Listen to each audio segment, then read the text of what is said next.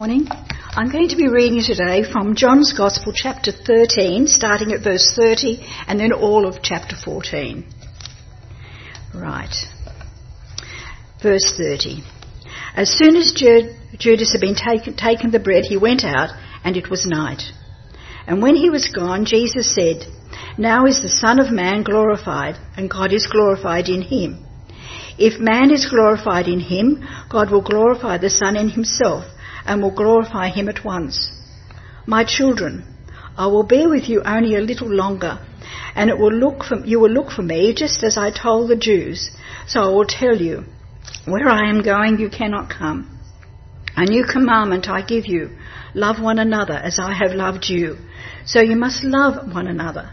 By this all men will know that you are my disciples, if you love one another. And Simon Peter asked him, Lord, where are you going? And Jesus replied, Where I am going you cannot follow now, but you will follow later. And Peter asked, Lord, why can't I follow you now? I will lay down my life for you. And Jesus answered, Will you really lay down your life for me? I tell you the truth, before the rooster crows, you will have disowned me three times. Chapter 14. Do, you let your, do not let your hearts be troubled. Trust in God. Trust also in me. For in my Father's house are many rooms. If it were not so, I would have told you, for I am going there to prepare a place for you. And I go and prepare a place for you, and I will come back and take you with me, that you also may be where I am, and you know the way to the place I'm going. And Thomas asked him, Lord, why don't you know where we, we are going? Well, how can we know the way? And Jesus answered, I am the way, the truth, and the life. No one comes to the Father except through me. If anyone knew me, they would know my Father as well. And from now on, you know him and you have seen him. And Philip asked, Lord, show us the Father, for that'll be enough for us. And Jesus answered, Do you not know me, Philip? Even after I have been with you such a long time, anyone who has seen me has seen the Father. How can you say, Show me the Father? Don't you believe that I am in the Father and the Father in me? These words I say to you are not just my own, rather it is the Father living in me who is doing his work. Believe me when I say that I am the Father, that I am in the Father and the Father in me. Um, and at least believe on the evidence of the miracles themselves. I will tell you the truth. Anyone who has faith in me will do what I have been doing and will do even greater things than these because I am going to the Father and I will do whatever you ask in my name so the Son will bring glory to the Father. You may ask me for anything in my name and I will do it. If you love me, you will obey what I command, and I will ask the Father, and he will give you another counselor to be with you forever, the Spirit of truth. The world cannot accept him because they have not seen him or know him. But you know him, for he lives with you and will be with you. And I have, how long, um, and I will not leave you as orphans. I will see you.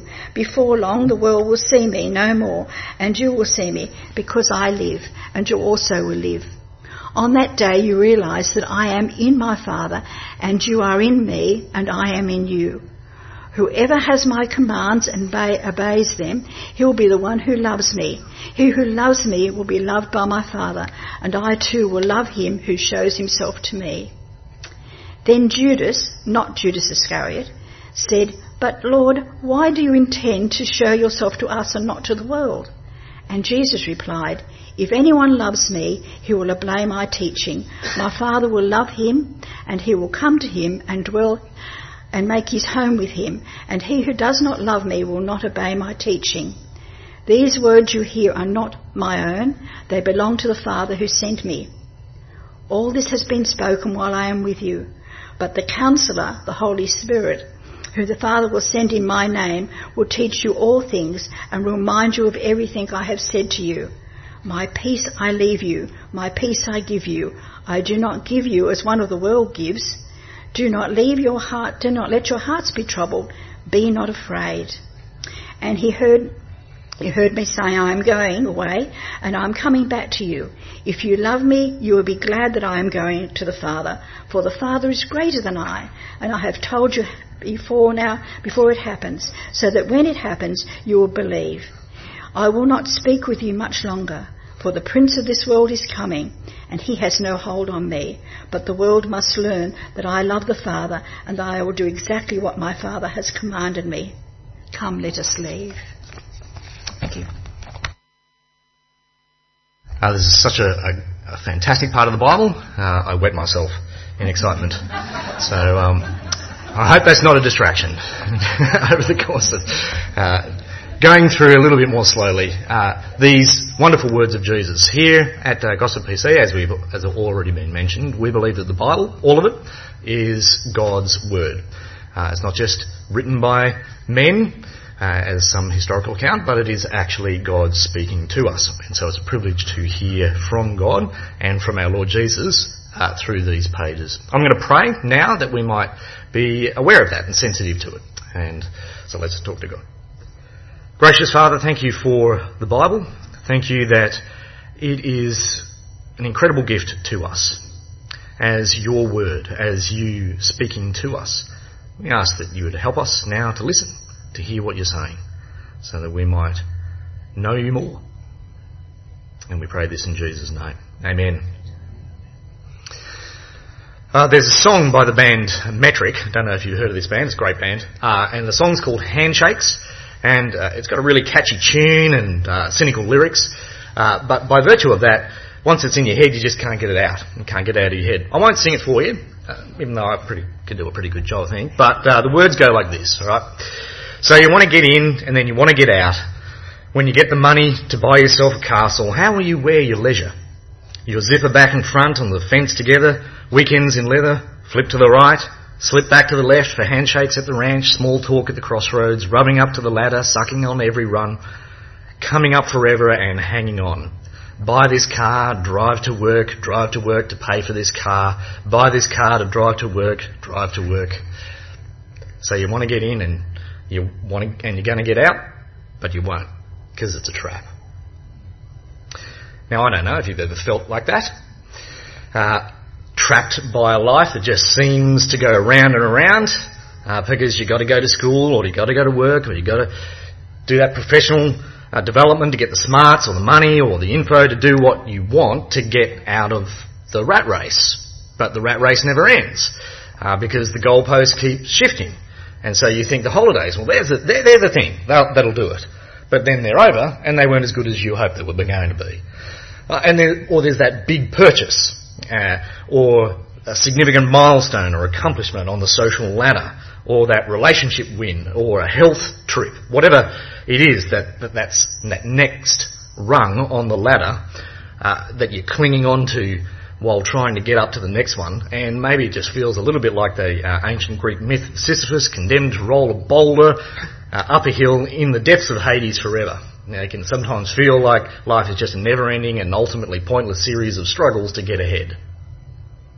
And maybe life feels more like a thousand tiny deaths, and we yearn for something better. Not just more of the same, but something other, something transcendent something godlike and special, perhaps something directly from God.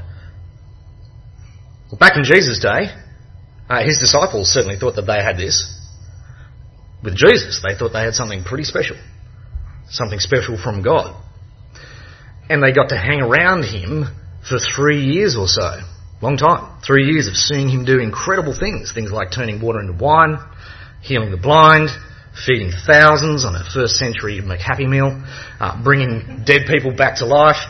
Uh, in Jesus, they had transcendence walking with them through life, talking with them, making their lives meaningful, giving their lives, giving life to their lives. Can you imagine that? Wouldn't it just make life so much easier to navigate if Jesus was right there next to you, uh, walking along, you chat to him and ask him about your life, about about your life, and, and yet, and that's what the disciples had, and yet at this point in the story of this Gospel of John that we're looking at, uh, we've got Jesus telling his disciples that he's actually going away. and that they can't follow him. They can't be with him anymore. Understandably, they're pretty stressed out about this. They're worried about this. The thought of being set adrift from having this gift from God, Jesus, and, and direction and purpose in life with him, perhaps a little bit like how we might feel on occasions stressed out and worried that life is just one disappointment after another on the ladder that we're all expected to, to climb because we feel we've got nothing really transcendent or, or special or perpetually kind of life-giving to, to hang around and to cling on to. And it's with this kind of worry, this kind of stress, that Jesus looks to comfort his disciples. And he comforts them with a number of things. Which at first we might hear him and go, well, that doesn't sound very comforting. It might, be, might not be the comfort that we, that we want, but they're actually, in fact, truly transcendent and truly full of hope and truly full of eternal life. And the first being that God is glorified in Jesus. That's what we're going to see. God is glorified in Jesus. So that secondly, we might know God in us, or with us and in us.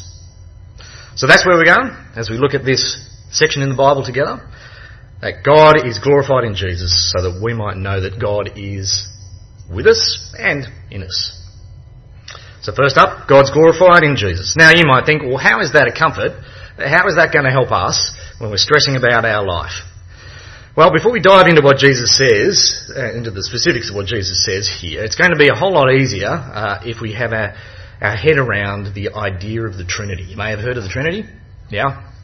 Uh, the Bible talks of God as being one in three, that is one God, three persons, Father, Son, and Holy Spirit, where the Father is entirely and wholly God, the Son is entirely and wholly God, and the Holy Spirit is entirely and wholly God. And, and yet there are not three gods, but one unique three-personed God. And God the Son came as the man Jesus, Jesus Christ. And this understanding about God comes from passages like this one in the Bible, in, and particularly uh, here in the Gospel of John, and helps us to get our heads around what Jesus is saying here as we go on in the story. So, the story so far is it's the, it's the night before Jesus is crucified. Uh, it's a Thursday night. He and his mates have been having a meal together, uh, their last supper together, and Satan has actually entered into one of them, into uh, the guy called Judas Iscariot. And then Judas is nicked off into the night to finish preparing, basically to betray Jesus later on that night. And knowing all this, Jesus turns to the rest of the disciples who were there, the eleven disciples, and he says this. When he was gone, Judas had gone, Jesus said, Now the Son of Man is glorified, and God is glorified in him. If God is glorified in him, God will glorify the Son in himself and will glorify him at once. My children, I will be with you only a little longer. You will look for me, and just as I told the Jews, so I tell you now, where I'm going, you can't come. A new command I give you, love one another as I have loved you. So you must love one another. By this, everyone will know that you are my disciples, if you love one another. So in summary, what Jesus just said, God will be glorified, I'm going away for a bit, Love one another. Okay? And what do the disciples focus on? Hmm, Jesus, tell us a little bit more about God being glorified and loving one another. They sound important. No, they say, where are you going? Where are you going? They're desperate for Jesus to stick around and stressing them out the thought that he's not going to. And so Jesus comforts them. Uh, in chapter 14, in the first sentence there, he says, don't let your hearts be troubled. But he wants their comfort to be firstly in him and in his glory, not in them getting what they want with him staying. So in sentence two, we see he says, You believe in God, believe in also me, trust me, he says.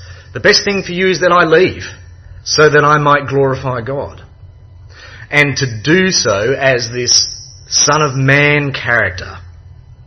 Now, this Son of Man character, that's actually a reference to something in an ancient uh, prophecy in the book of the prophet Daniel, hundreds of years before Jesus. God gave Daniel a vision. It was a pretty disturbing vision uh, of the nations and the rulers around the world at the time, and they were all pictured as monstrous and gruesome. But then in the middle of all this, Daniel sees a ruler who, in contrast to the nations around, is, is actually truly human. And he's called, uh, he's one like a son of man. So we read, in that vision, in my vision at night, Daniel says, I looked and there before me was one like a son of man, coming with the clouds of heaven. He approached the Ancient of Days and he was led into his presence. He was given authority, glory, and sovereign power. All nations and peoples of every language worshipped him. His dominion is an everlasting dominion that will not pass away, and his kingdom is one that will never be destroyed. You notice there that this Son of Man is worshipped by people across the globe. That's what's going to happen to this character, this Son of Man character. But only God deserves people's worship. And so this Son of Man must also be divine. He's a, he's a God man. And by saying that he's this Son of Man, Jesus is actually saying he's this God man. And as such, God will be glorified in him. Now, the word glory, it's a bit of a weird word. Don't know if you use it often.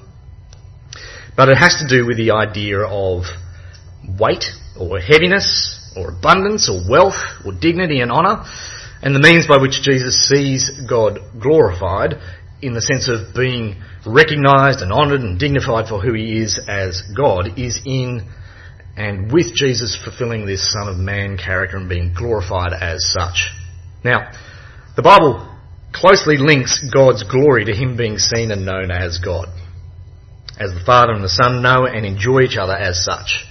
Especially after Jesus, the Son in the flesh, fulfills this Son of Man character as he loves his Father and obeys him completely, which in the story of John is soon to happen. And why Jesus says, now God will be glorified as Jesus obeys the Father even to death on a cross, and rises from the dead, returns to the Father, uh, the Father who receives him and glorifies him with the glory that he had before the creation of the world. So Jesus then is glorified by God, who in turn is glorified as God as he is seen to be the Father of the Son.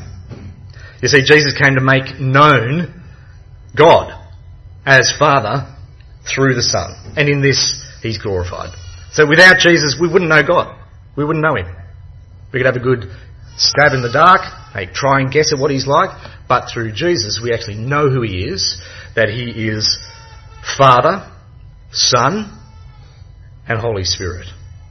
And we wouldn't know that He rightly can and does deserve and enjoy all glory as such. You see, as the Son of Man, Jesus is all about God and His glory. He's all about God and His glory, which, surprise, surprise, is actually a relief for us.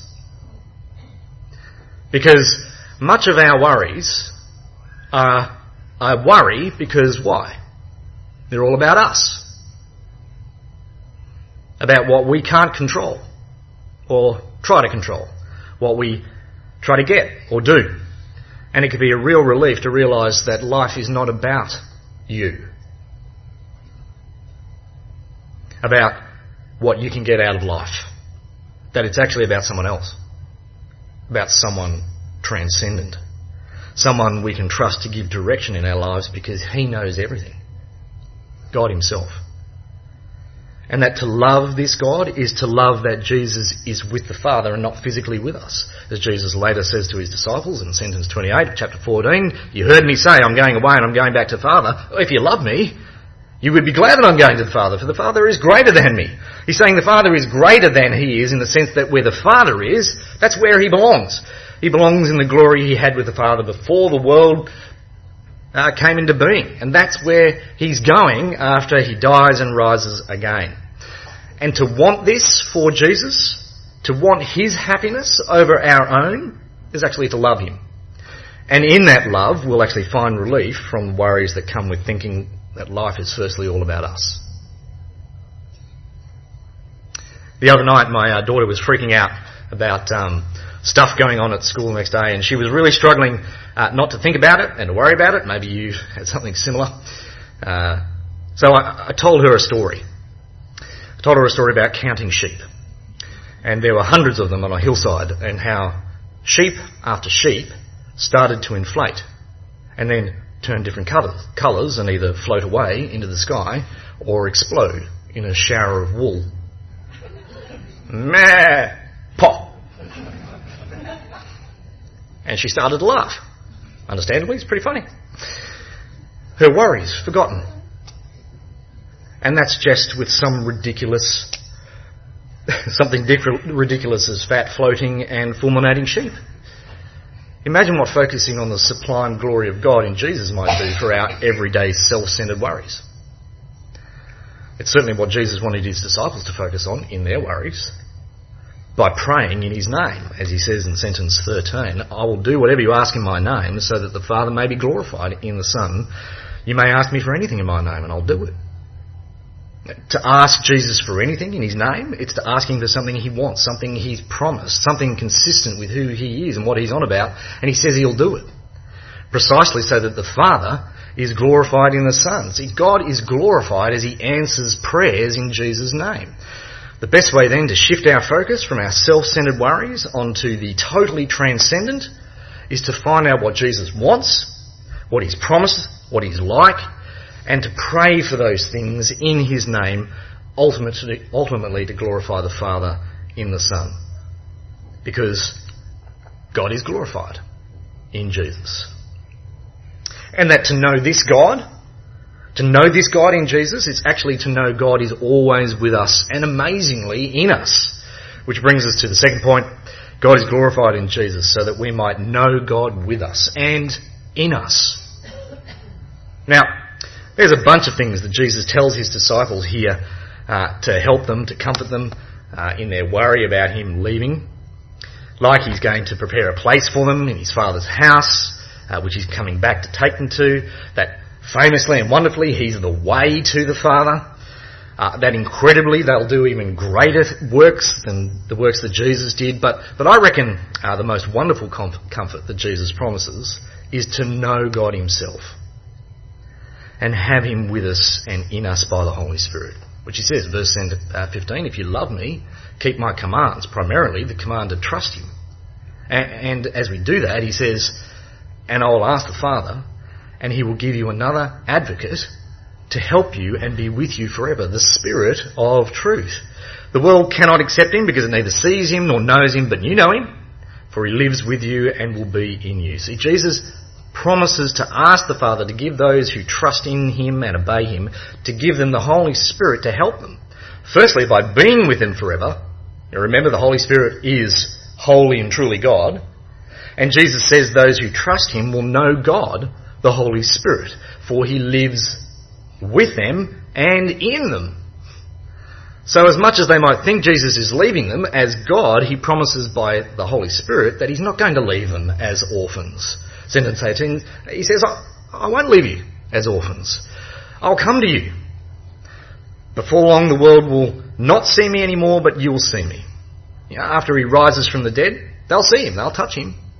Hundreds of them will, but particularly these special 11 guys, they'll see him, they'll touch him, they'll talk with him, they'll interact with him. And because of this, he says, because I live, you also will live. On that day, you will realize that I am in my Father and you are in me and I am in you. On the day Jesus rises from the dead, he says his disciples, having seen him back in the flesh, they'll realize in a much fuller way that he's in his Father. They'll know God as the Father of Jesus, the Son, in whom they are as they believe in him, and who is with them and in them forever. Forever. How? By the Holy Spirit. So verse, uh, sentence 23, Jesus replied, Anyone who loves me will obey my teaching. My Father will love them, and he will come to them and make, and we will make our home with them. Whoever trusts in Jesus and his teaching, he says his Father and himself, they will come and make their home with them. They'll be in them by the Holy Spirit. The Holy Spirit who teaches and reminds Jesus' first disciples of, uh, of all that he has said. As he says in sentence 23, all that I've spoken while still with you, all this I've spoken while still with you. But the advocate, the Holy Spirit, whom the Father will send in my name, will teach you all things and will remind you of everything I've said to you. The Son and the Father send the Holy Spirit into all who believe in Jesus. And for these first disciples of Jesus, those who were told this by Jesus way back then, after Jesus has risen from the dead and gone back to the Father, the Holy Spirit will teach them and remind them of everything Jesus said to them. And this passage here, in fact, the whole Gospel of John, in fact, the whole Bible, indeed the whole Bible is a product of people being carried along by the Holy Spirit as they wrote it. That means not only is God living in those who trust in Jesus by the Holy Spirit, He's also speaking to them in the Bible by the same Holy Spirit. Now, by virtue of the Holy Spirit living in all those who trust in Jesus and speaking to us in the Bible, without presumption, then, we can say we know God. And to know God is to have peace, as Jesus says, Peace I leave with you. My peace I give you. I don't give you give to you as the world gives. The peace Jesus promises here, it's more than just a feeling. Because good feelings, well, that's, that's what the world promises. But they come and go, don't they? In contrast, Jesus says he gives a different kind of peace, a peace that remains when peaceful feelings don't. A transcendent peace. As the Apostle Paul in the Bible says elsewhere, don't be anxious about anything. But in every situation, by prayer and petition, with thanksgiving, present your request to God, and the peace of God, which transcends all understanding, will guard your hearts and your minds in Christ Jesus. When anxious and feeling no peace in the world, in ourselves, with life, our life, we're to pray in Jesus' name. And we're promised something transcendent as we do it. The peace of God. That is the peace that God has within himself. His unflappableness, right? that nothing we think, say, or do can shock him to reconsider his disposition towards us. That by trusting in Jesus, the Father's love for us is unwavering. No matter how bad we might think we are, or how undeserving we might think we are of his love, in Jesus, God is with us to guard our hearts and our minds from thinking otherwise. God the Father, Son, and Holy Spirit in us, is in us, and He will never leave us. To know God then, in Jesus, is profound and a great comfort. Profound in a number of ways. Firstly, it's the impossible made possible, the incomprehensible, unfathomable, almighty, uncreated God deeming to live with and in finite creatures such as us. That's, that's incredible and him then stooping down and down and down and down to make it possible for us to know something of him, Father, Son and Holy Spirit, that, that is deeply moving. Who loves us that we might love him back, that's, that's the impossible, made wonderfully possible.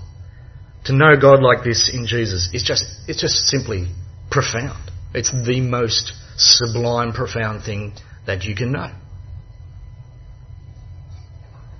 more profound than even knowing everything or having access to knowledge on everything. Like what the internet promises, yeah? How many times have you heard it said, don't know? Google it. God Google. But how many times has Google failed you? I went to see uh, the artist uh, Agnes Obel Friday week ago and her band. She had uh, three very talented women playing along with her, two celloists and a uh, percussionist. They were absolutely brilliant. And I wanted to follow them up. I knew Agnes Obel, but I wanted to follow up the other three to see what music they themselves are making. But do you think I could find them anywhere on Google? No. No, I could not. Google sucks. and yet, by contrast, God knows each of those women by name and every hair on their head and the music they make and that they're going to make and the instruments they play down to the atomic level. Google is godlike about as much as a sick monkey in Taronga is Godzilla. But even more than this, God, who stands outside of all human knowledge and experience, wants to be known. I read something uh, somewhere recently that there is no such thing as the present you can't live in the now because as soon as you say it's now or think it's now, it becomes the past, right? And so there's no such thing as the present.